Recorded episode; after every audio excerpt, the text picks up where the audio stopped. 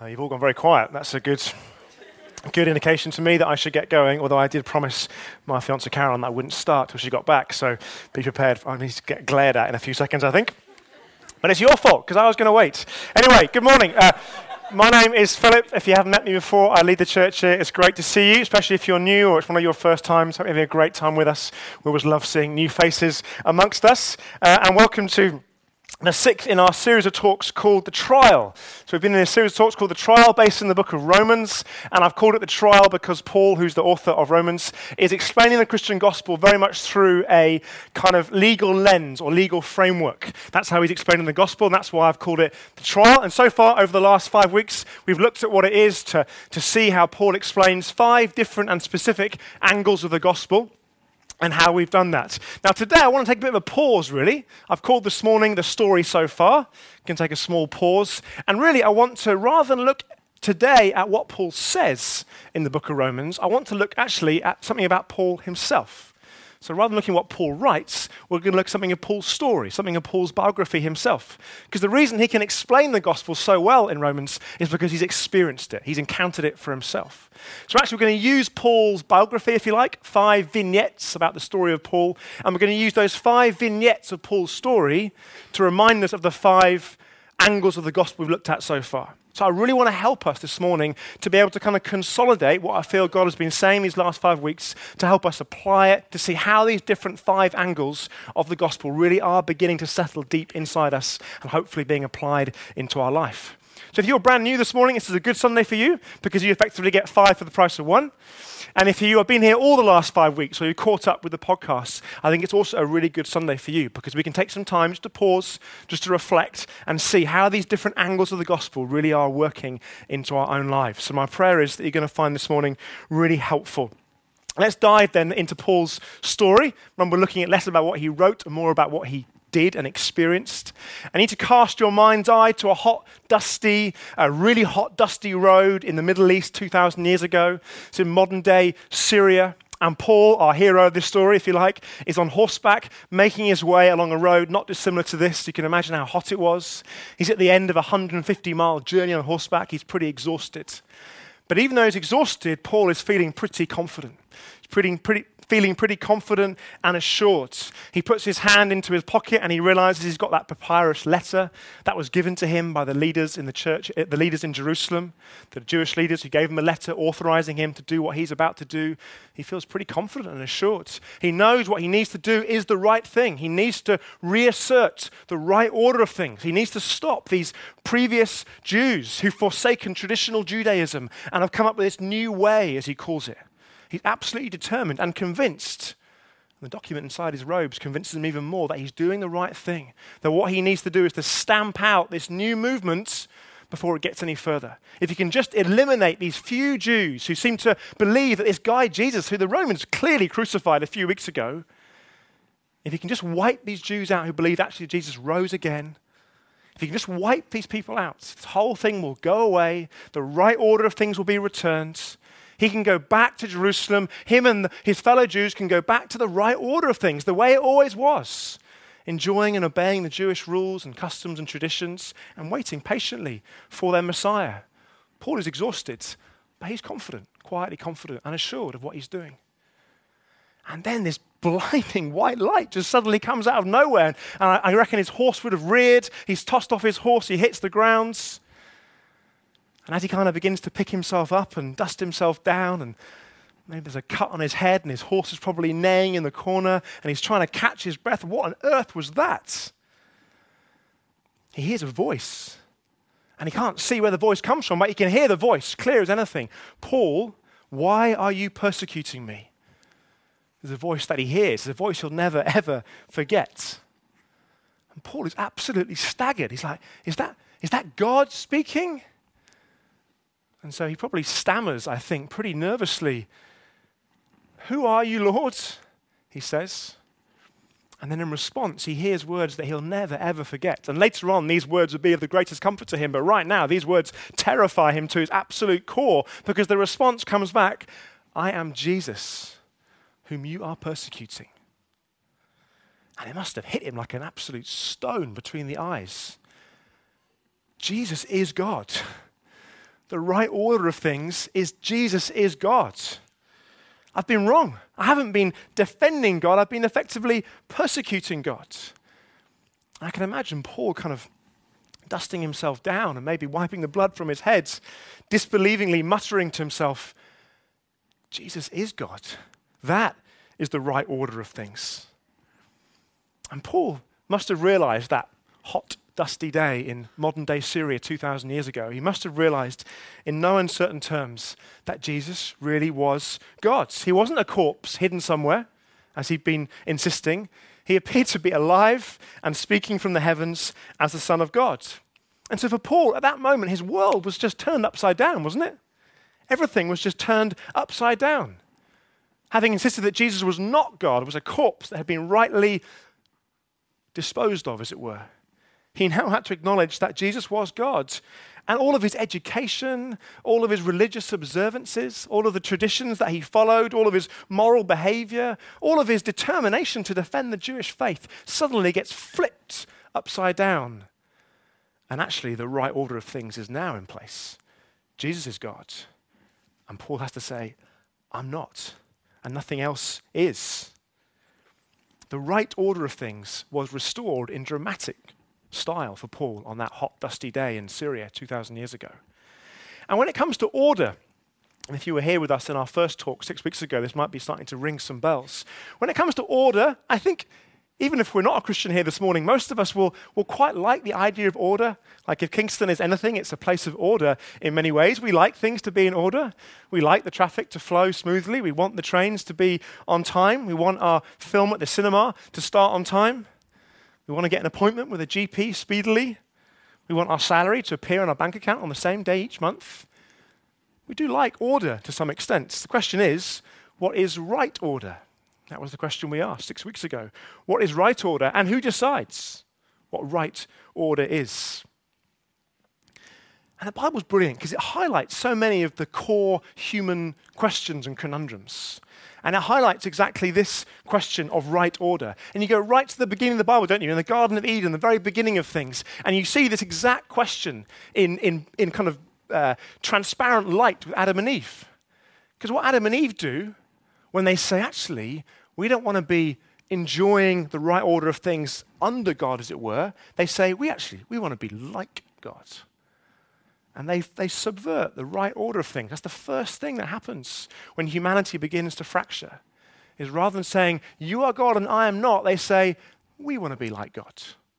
And humanity has struggled with that conundrum ever since. And if you fast forward all the way through history to 2,000 years ago at the cross, if the crucifixion of Jesus is anything, it is the most dramatic, obvious moment of right order turned upside down.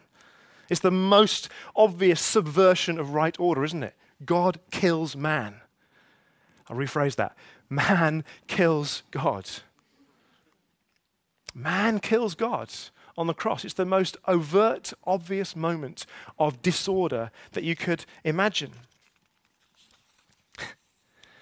And of course, that's why the resurrection is just so important to the human, to the Christian faith. That's why we sang about it just now the resurrection is just so important because when Jesus emerges from death to life, what he's effectively doing is vindicating and proving all of his previous claims to be God. If he'd have stayed, as Paul hoped, a corpse somewhere, he would have been just that, a corpse somewhere. But by rising from death to life, he vindicates every claim that he made, all the claims that got him killed, i.e., claiming to be God, he proves through the resurrection. Jesus says, I am God, and you are not when he emerges from the empty tomb. And we looked at that, didn't we, six weeks ago? What does it mean for us, if we are Christians, to say, God, you are God, and I'm not? And we can sing that. We've sung effectively those things this morning. Although I haven't yet wrote a song along those lines. I might do. You are God, and I am not. But we do sing, we sing along those lines. What is it, how is that going for us? That was the first thing we did. How is our heart this morning? If we're a Christian this morning, is our heart in right order? God is God, and not me. Or to push a bit harder, not my spouse, not my job, not my degree, not the bigger house that we're going for, not my dreams and hopes for the future, even. All of those things are good things, but none of them should ever become God things. How are we doing this morning with a heart that is in right order? have you been doing over these last few weeks? Asking God to maintain the right order of things in our hearts. God is God, and we're not. That's good news, by the way. That's good news. When our heart says, God, you are God and I am not, that's good news. That means we fit into how things were originally intended to be, and humans flourish as a result.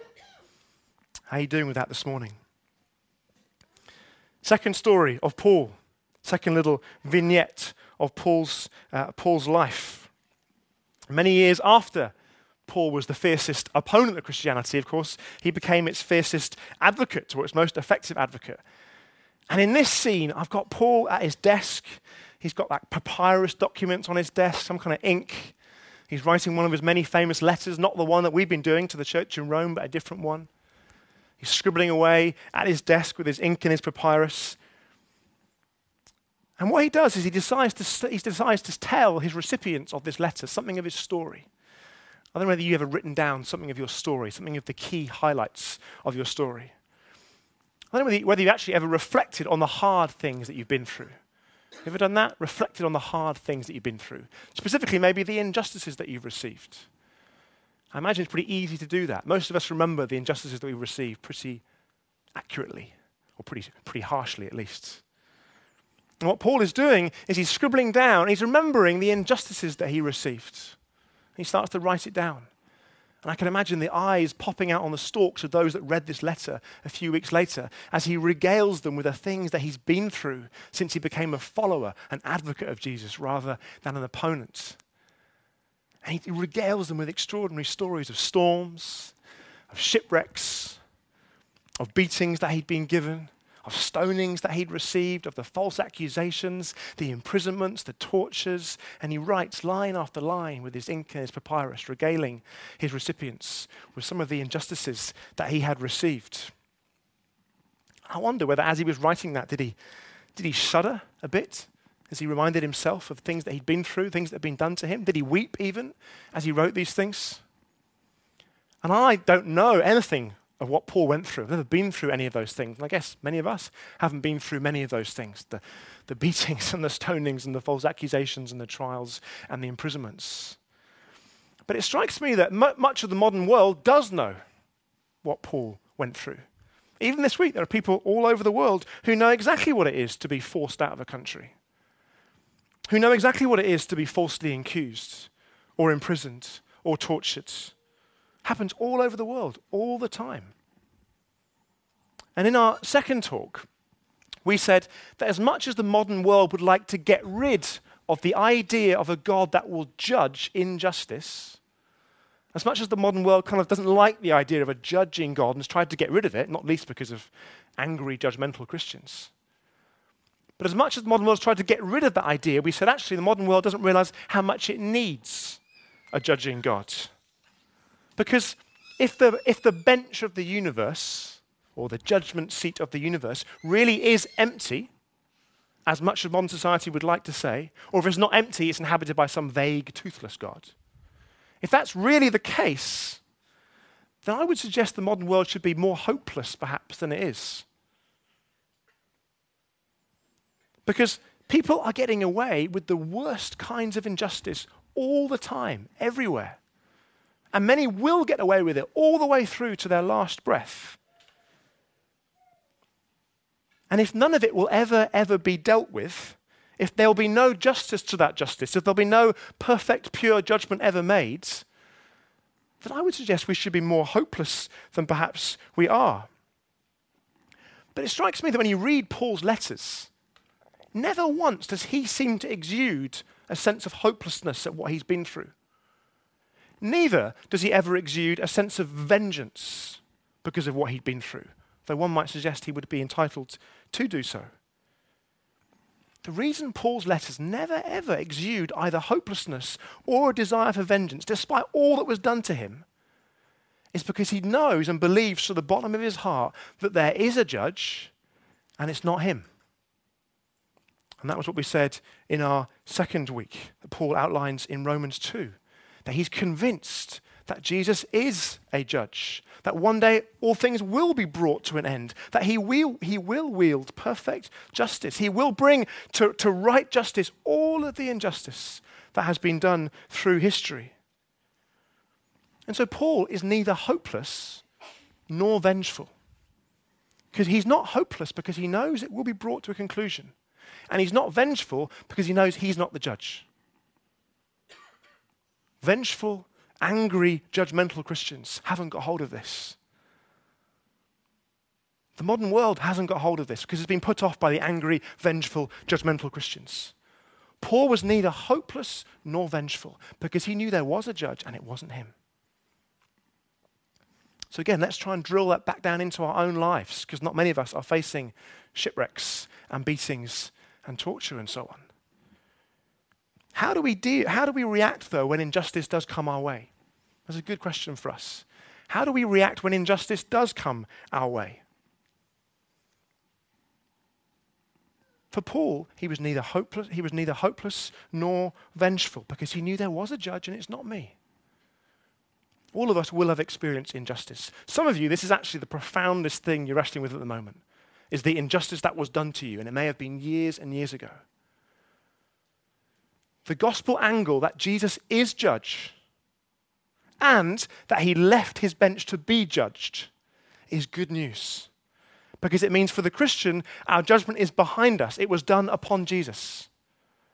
But it also means that all outstanding injustice will be dealt with one day. So that means as a Christian, I, have, I am humble because my judgment has been paid for me. I'm confident because my judgment has been paid for me. And I'm neither hopeless nor vengeful because I know that Jesus will bring things to account one day. He will deal with all things perfectly. The second angle of the gospel tells us that Jesus is judge and that he's been judged. And that should help us to engage with the world lovingly, neither hopelessly nor vengefully. What about the reality? One other question to help you apply this. What about the reality that we are being judged all the time? Aren't we? Come on. I know the modern world would love to say we're a non judgmental place. But come on, we're not. You're being judged all the time for your CV, for your productivity at work, for your success, for your employability, for your weight, for your appearance. You're being judged all the time. How do you deal with that reality? The Christian can say, the only judgment that matters has already taken place. And that doesn't make me proud because it was done upon Jesus for me, but it makes me confident because it's done. So you can receive the judgments of all kind of people, and you neither lash out in vengeance, and neither are you despaired. How are you doing with the reality that you're being judged all the time? So we've said that the gospel brings, the gospel angle is firstly that God is God and we are not. That's the right order of things. Secondly, we've said the gospel angle is that Jesus is judge and both judged. Jesus is both judge and judged. Thirdly, let's get back into Paul's life, Paul's story. I want you to imagine a really tense room. Have you ever walked into a room and you can kind of cut the tension with a knife? I want you to imagine a room with two men in it and the atmosphere is tense. These two guys, Paul and Barnabas,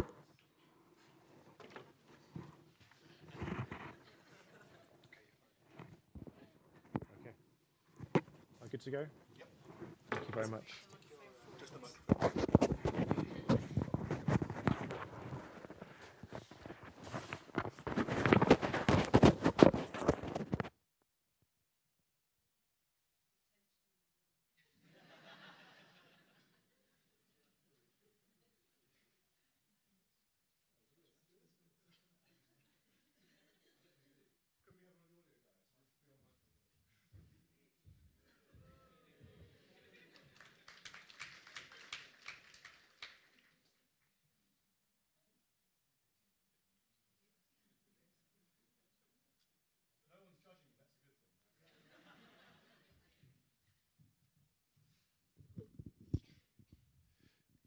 Shall I go for this, Chris?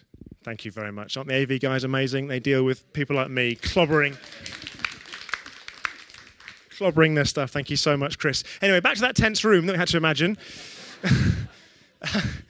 And so, and these two guys really are arguing hammer and tongs. On the one hand, you've got, you've got Paul saying, I am not taking that guy with us again. He let us down. There's no way we're taking him again.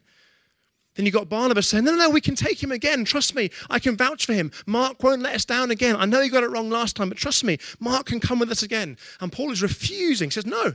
Mark, this, this guy Mark left us behind on our last journey to plant churches. There's no way I'm taking him again. No way. It's too important. I can't risk it. And on and on the two of them go, arguing really forcefully to such an extent that at the end, they have to agree to disagree. They go their separate ways. The room stays a tense room. There's no reconciliation.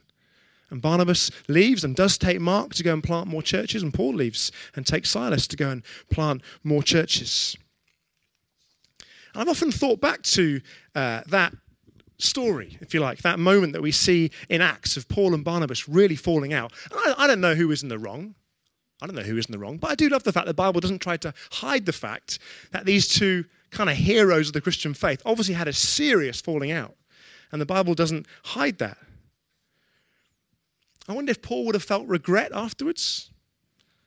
We know later on that he's fully reconciled with this guy Mark, who he refuses to trust. So, does that mean that Paul was wrong before in that argument? Did he fail to act with the same grace that he himself had received from God? Did he get so caught up in the mission that he forgot and lost sight of how to treat people? Did his old anger and self righteousness perhaps flare up again?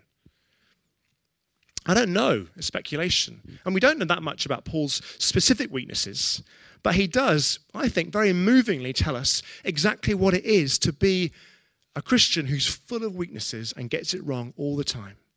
You might know the verse that I'm alluding to. But in Romans 7, it should appear on the screen behind me, Paul says this real blunt stuff. He identifies with every Christian. He says, and you can almost hear the exasperation in his voice. He says, For I do not understand my own actions. For I do not do what I want, but I do the very thing I hate. I have the desire to do what is right, but not the ability to carry it out.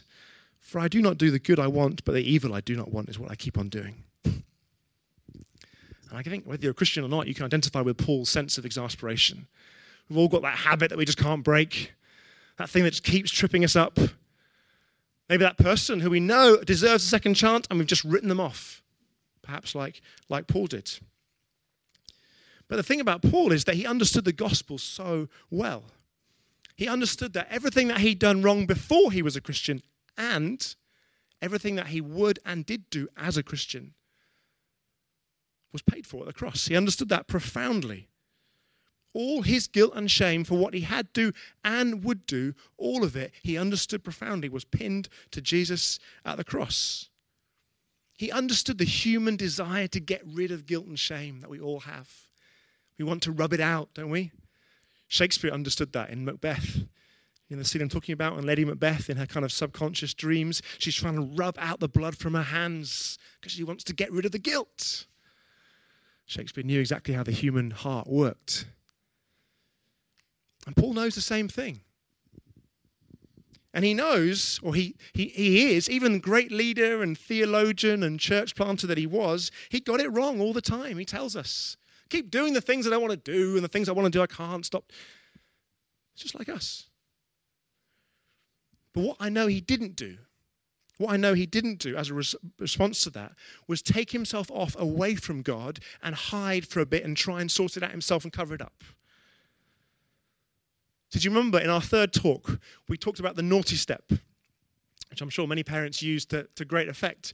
But we talked about the naughty step. And we said that for some of us as Christians, we can kind of take ourselves off to the naughty step. We can get it wrong again, and it's often that same thing. It's that proclivity to anger that I have, and I once again lose my temper. We do that thing we know we don't want to, we know we don't want to do that we keep falling into. And sometimes, as Christians, if we don't understand that all of our guilt and shame, both past, present, and future, was pinned to Jesus on the cross, that he had to die the most shameful death imaginable in order to defeat shame. The Bible said that he despised it, he destroyed it. If that truth of the gospel hasn't sunk really deep into us, what we can sometimes do is take ourselves off to the naughty step when we get it wrong and kind of dust ourselves down a bit, punish ourselves a little bit, keep ourselves away from God, effectively kind of complete the work of the cross. And then we come back to God having been in the naughty step for a little while. Or, like Adam and Eve, again, perfect example, like Adam and Eve right at the beginning, how do they deal with guilt and shame when it comes? They hide, they cover up, and they blame. So, how are we doing with that? we talked about this in the third week. When we get it wrong, which I'm probably sure that I do more than most, how do we respond? Do we respond by trying to rub it out ourselves? By having a, a few hours, a few days, a few weeks on the naughty step? Do we cover up? Do we hide? Do we blame others? Or do we come straight to God? How are you doing it coming straight to God the moment you feel the pang of knowing you got it wrong?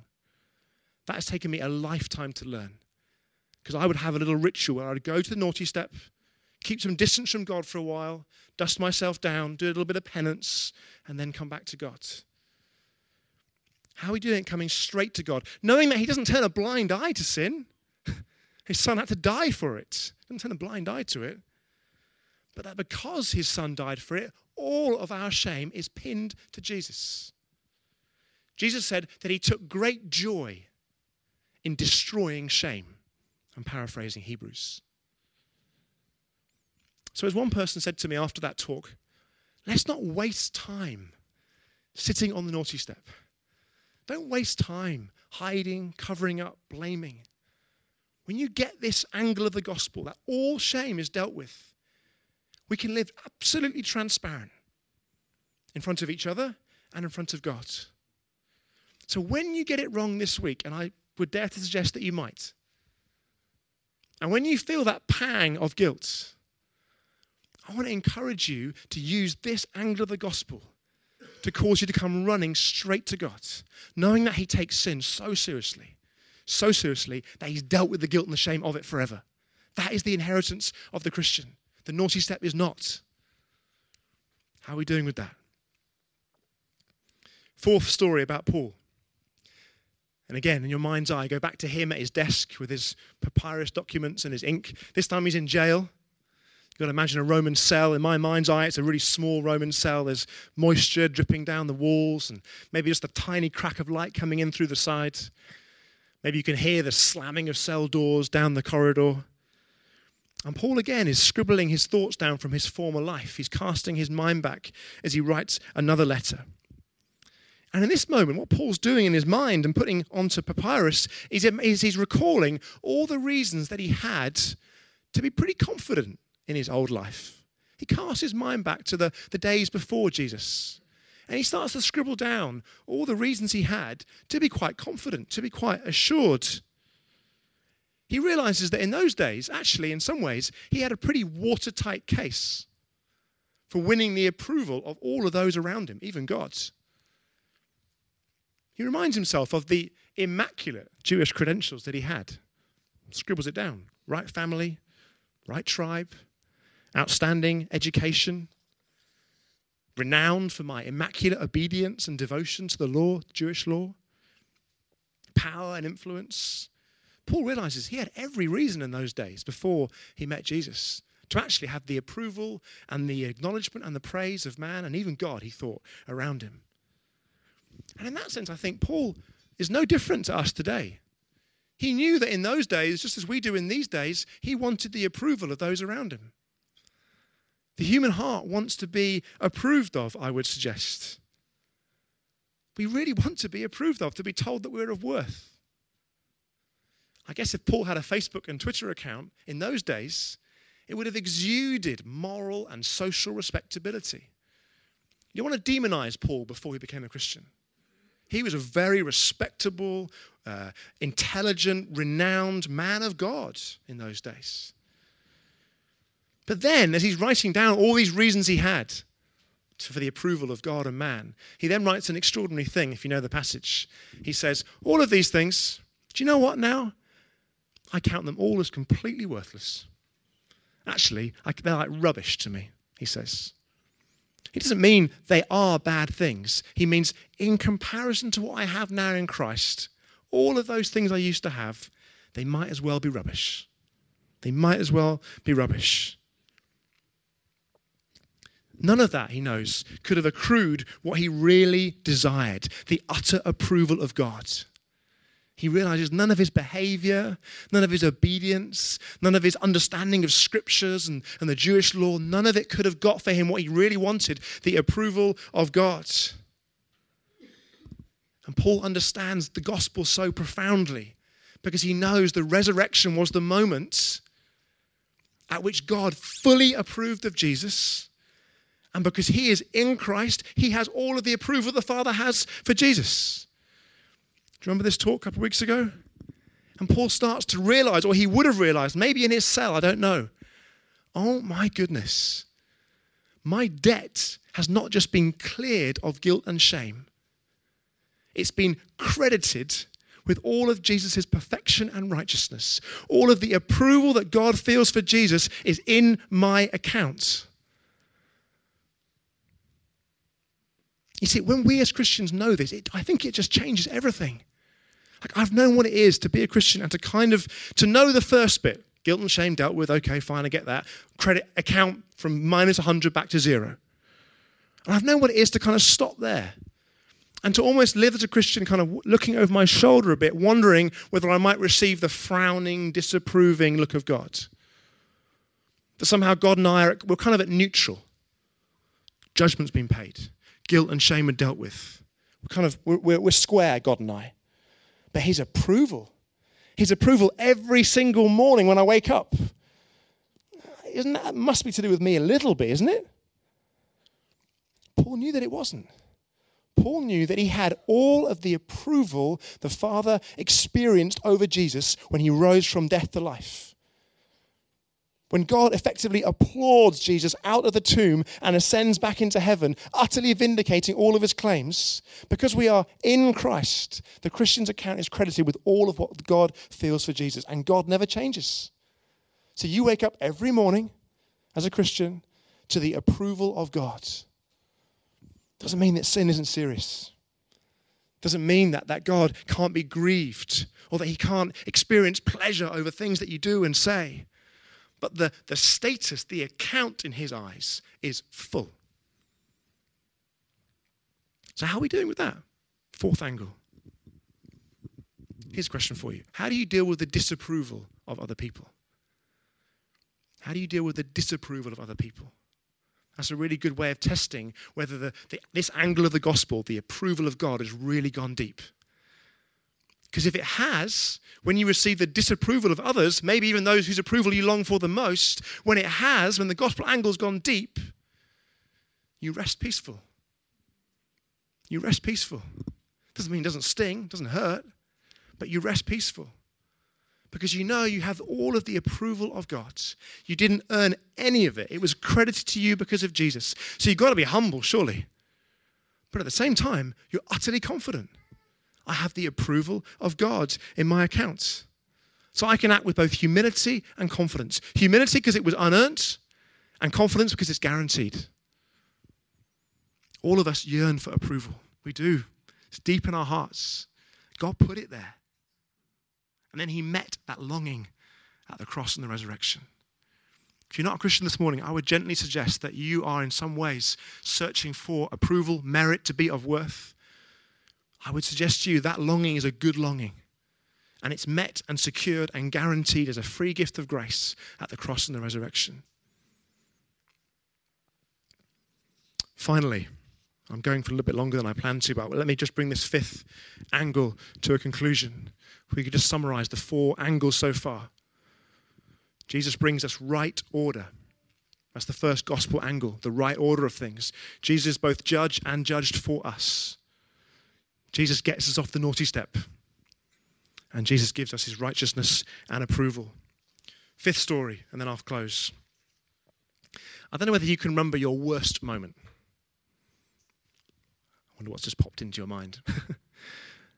Can you remember your worst moment? I reckon Paul could probably remember and recall straight away his worst moment. It's back in Jerusalem, the days when Christianity was just emerging and he was keen to stamp it out. And the Jewish religious leaders were trying to stamp out the leaders. Best way to kill this thing off. They haven't done so well stamping it out with like Peter and John and others. So they go to the second tier leadership, guys like Stephen. And he's hauled up, isn't he, on trial. The trial descends into complete anarchy. He's hauled out by a mob, and they decide that such is his insistence that Jesus really is God, that he's going to be stoned as a heretic, as a blasphemer. I can't really imagine what that scene was like. Stephen buried up to his neck in the ground, having rocks thrown at his head, effectively. Dust flying, shouts and screams, blood flying. And there's Paul, standing, watching on, holding the, the garments, the clothes of those that are doing the killing, nodding his approval, saying this is brutal, but it's necessary. We've got to stamp this thing out. Probably his mind beginning to move away from what's happening there towards the next Christians that he needs to go after. Paul knew exactly what he was like. It's no surprise, is it, that another one of his letters, he refers to himself as the foremost or the worst of sinners. That's how he describes himself. He was well aware, all through his Christian life, of what he once was. He's happy to talk, happy to talk about it. And it was the awareness of what he once was, as we talked about last week, that gave him both this humility and this confidence. Humility because he began to realize God sent Jesus to die for me when I was like that. From this last week? Christ died for sinners. Christ died for us when we were sinners, when we were ungodly, when we were enemies of God. And Paul realizes God sent Jesus to die for me when I was at my worst. So it gives him humility. But it also gives him and Christians the greatest confidence because God loved me then. God loved me then to do that. So now that I'm in Christ, how much more and how securely am I loved? We said last week that you don't know how loved you are because you don't know how much of an enemy you once were. And we said that the concept of being an enemy of God is a hard one. Very few people in Kingston would say, I'm an enemy of God, or that I'm setting myself up in opposition to God. But we said that being in opposition to God can be far more subtle than that. It's a condition of the heart that says, I will take for myself, as created, prerogatives that are only for the Creator. I will take for myself prerogatives that are only God's. I will decide how I use my gifts and talents, how I use my money, how I use my body, how I use my time. That's what it means to set ourselves up in opposition to God, is to take for ourselves prerogatives that are only His. That's what happened right at the beginning of Adam and Eve. And another angle, the final angle of the gospel we've looked at so far, is that when we were like that, whether it was dramatic and extreme like Paul, whether your story is one where you were overtly and aggressively defying God as much as you could, or right the other end of the spectrum, whether you were a child Age 10, you became a Christian then, and you've walked with Jesus ever since. Even age 9, as a child, you were beginning to give yourself prerogatives that are only God's. Remember, children don't need teaching how to do things their way. And the glorious angle of the gospel is that God loved us then, as a nine year old just innocently going about being a nine year old, but just beginning to set ourselves up in opposition to God. And he loved Paul when he was approving of a vicious murder. We said, You don't know how loved you are because you don't know how much of an enemy you once were. This transforms everything. It really does. It gives Christians poise. I keep referring to these two words, humility and confidence. I think they can be summed up in the word poise. The Christian should be one of poise. I received love when I was at my worst. It was unmerited, unearned. The judge left the bench and was judged on my behalf. Humility should exude the Christian, but so should confidence. So should confidence. He loved me like that. So, how much am I loved now? How secure must it be? I've got the approval of God credited to my account every single morning. Do you see how poised should be the demeanor of the Christian? Humility and confidence, just like Jesus. Jesus walked around poised, didn't he, all the time? Humble, meek, totally confident in what he was doing and who he was. I've gone on for longer than I hoped to, but let me invite the band up. We're going to be sharing communion together. And I'm aware that I've rattled through five different angles. And I'm aware for some of you that you've already heard it. But I really wanted to help us plumb this gospel deep into our lives. So, what's the one thing you're going to take away from this morning? What is this? What's the one angle of the gospel that really could be applied tomorrow into your life? Is it how you deal with the disapproval or the judging of others? Is it how you react when you get it wrong, as you will do this week? How quick are you to run to the Father's arms, knowing that shame is dealt with and approval is yours? How confident are you in the gospel? How humble are you that you are loved at your worst? And the great thing about communion is it's a great opportunity to reflect on the gospel. So if you're a Christian, you take the bread and the wine or the fruit juice at the back, whatever works for you. As you do that, I want you really to reflect on what that cross moment of shed blood and broken body did and the angle of the gospel that is for you to apply today and tomorrow. The gospel tells us the right order of things is God is God and I'm not. And that's good news.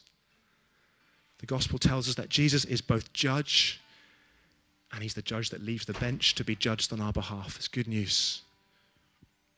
The gospel tells us that every single bit of shame that we've incurred and will incur is pinned to Christ on the cross, and we're clean and we can live transparently so. It's good news. The gospel tells us that all of the delight and the approval that the Father felt for Jesus as he strode from an empty tomb, victorious and vindicated, is how the Father feels about you. It's good news.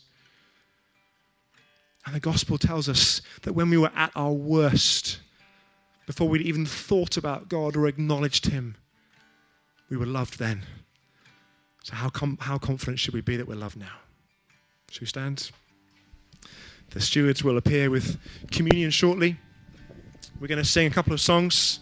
Uh, communion is a wonderful ritual, but we don't have to be ritualistic in how we take it. So, you can come down at any point. You can take the bread and the wine at the front. There's uh, gluten free and juice at the back. Take it with yourself, with your spouse, with your friends. Come and do it as that best works for you and use it as a moment to respond. I would encourage you. If you're not a Christian, please feel under no obligation to take communion, but why not take time to think why do these people believe that this gospel is such good news? And we'd love to talk to you about it afterwards if that would help you.